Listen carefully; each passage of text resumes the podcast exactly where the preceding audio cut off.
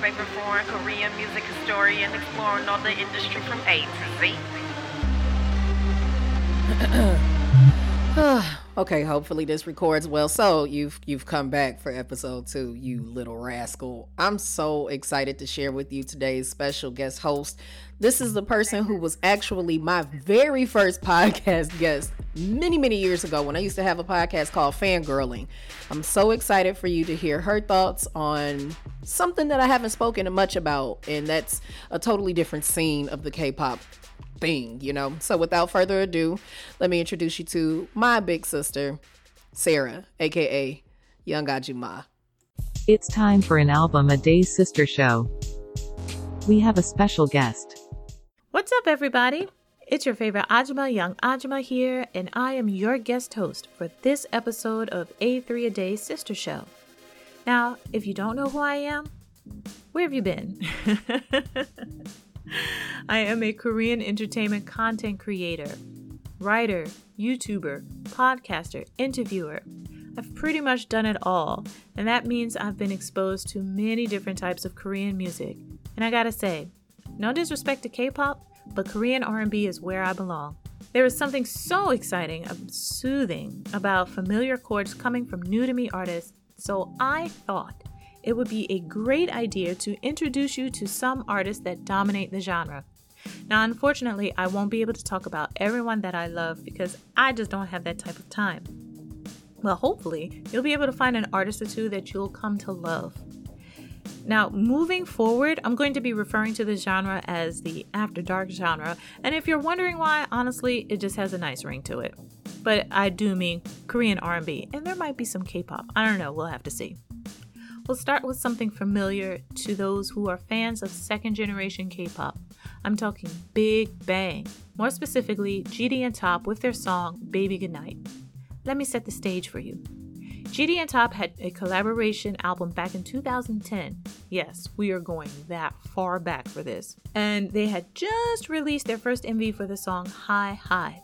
Great song, but we aren't here for that. Baby Goodnight was the last MV that they created for their album, and oh my god. it showcases GD and Top in a way that I had never seen before. They're with their significant others in what I assume is like a hotel suite. The music was very different from the hard hitting rap that I was used to from them. Now, the video ends with both GD and Top leaving their women to come sit together on the couch to talk, sleep. Look, I honestly don't know why they left the women. When you watch the video, you'll probably be just as confused as I was back then, but honestly, it's K pop and it was back in 2010. We kind of knew nothing was going to happen, even though we really wanted something to happen. It did pique my interest, though, in this type of music, this genre, subgenre, if you will. But if you are interested in something more mature, allow me to possibly introduce you to one of my favorite artists, Elo. He's currently under the AOMG label, and the man is sex on water. There's really no other way to put it. I'm not talking visually because I firmly believe beauty is in the eye of the beholder, but when he gets in his mood, oh, you best believe he's singing someone's panties off. For example, the first time I remember hearing Elo was on Jay Park's 2016 song Turn Off Your Phone remix. Now, to be fair, Jay Park did come with some fire. I will give him that, but the moment Elo showed up, oh, it was over. Jay Park, I have a question. How in the world do you get outsung on your own song? God. now, look, that's just my opinion, but trust me, there's a reason why the comments on that video are 95% about Elo singing Baby Come to Daddy. Okay, yes, he went there with that. Honestly, I thought this might have been a fluke, so I did some deep diving in his discography, most notably with his collaboration uh, with rapper Penomeco, and it is not a fluke, y'all. There's a reason why there was only one music video for the Penomeco Elo collab album. Titles like Deep and Body might also be an indication if you can pick up what I'm putting down, okay? Now, it's not just the men that have been getting down in this after dark section of the world. Female artists like Hoody, Miso, SAAY have all been putting on their high heels or Tims, whatever they prefer, and have been stomping all over this scene. And I'd like to add that Hoody has a collaboration with Elo called Friends with Benefits, so you already know what that means. My gosh, that's an amazing song. You guys gotta listen to it. I swear it is mm, chef's kiss. Getting back to the women, I want to focus on independent artist Alicia. She may not sound familiar to most people, which is understandable. I didn't even know of her until the day Spotify recommended her to me, and I'm so thankful that it did that. She's an independent Korean American rapper. She's a singer, songwriter, and producer, and debuted back in 2017 with the digital single Love Me. But the song that I first heard her with is called Drunk Texting, that honestly is self explanatory. She's drunk, she's texting someone of the opposite sex. I don't know, it could be her boyfriend, her ex, some dude that she met at a club, but you can imagine how that song goes. All of her music that I could find is on Spotify, so I strongly urge you to check her out. And if you don't have Spotify, don't worry, just like look her up on SoundCloud. She has that as well. Another female artist that is holding her own is BIBI. She was a hot topic ever since she released Benzino back in 2020, and I'm so looking forward to hearing what she has for 2021.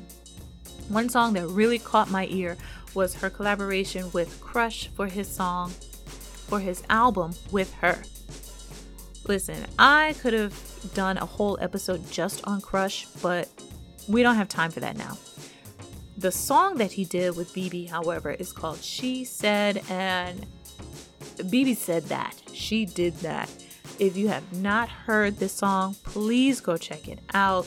She gave Crush a run for his money, okay? And they were both about as nasty as they want to be. I was almost in shock. Almost. Now, I don't want to leave my traditional K pop fans out in the cold in this episode. We got some really great musicians that have dabbled in this after dark genre as well. Artists like Baekhyun, Red Velvet, Taemin, they all have numerous after dark songs that will have you swaying to the music with your eyes closed and your mind elsewhere. in fact, Baekhyun is part of this subunit EXO CBX with Chen and Xiumin, and in 2018 they released their second album, Blooming Days on this album, there was a song called Thursday, and honestly, I have no freaking clue what it's about. I looked it up on uh, like the English translations. I googled why it was called Thursday. None of this stuff makes sense to me. I mean, the, the lyrics themselves, I guess, would be okay, but I'm trying to figure out why it's called Thursday. Perhaps this song is one of the songs that are just like lost in translation, you know? All I know is the music the instrumental, the way Xiumin, Chen, Baekhyun's voices just blend so well together, it's amazing. You want to talk about someone getting underwear thrown at them? Let EXO-CBX sing Thursday at a concert, any concert. Oh, someone is getting hit with a bra. Just saying. Jungwon from AB6IX is another one who's in danger of getting hit with flying pieces of clothing. This is a moment where I am so glad for people I've met on social media. I had completely skipped over this album, and someone was kind enough to help me see the error of my ways. Now, since I'm late to this, I don't know if anyone else knows about Jungwon's song Moon Dance.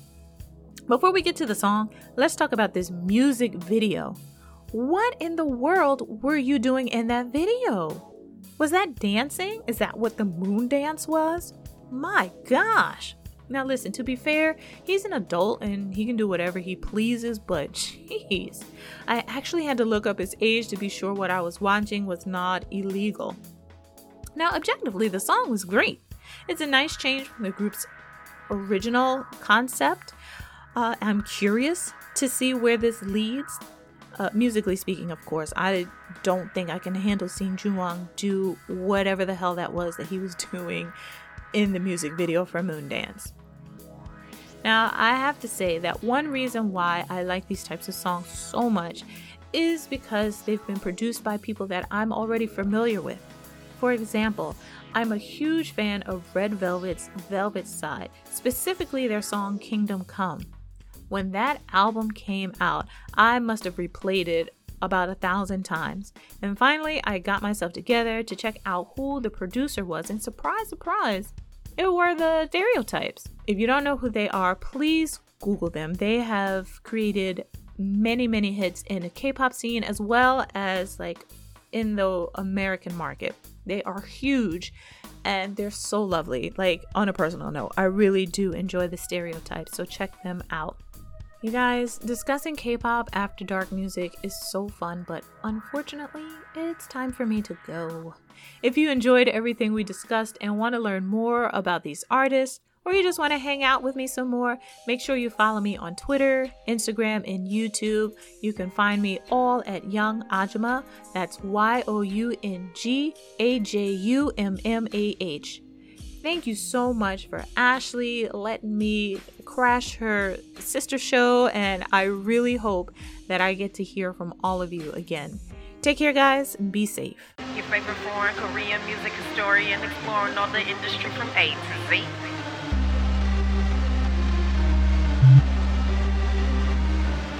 There's sponsored ads and social media hashtags, but this show is truly supported by the efforts of my Migualas, the most amazing fan base a little entertainer could ever have.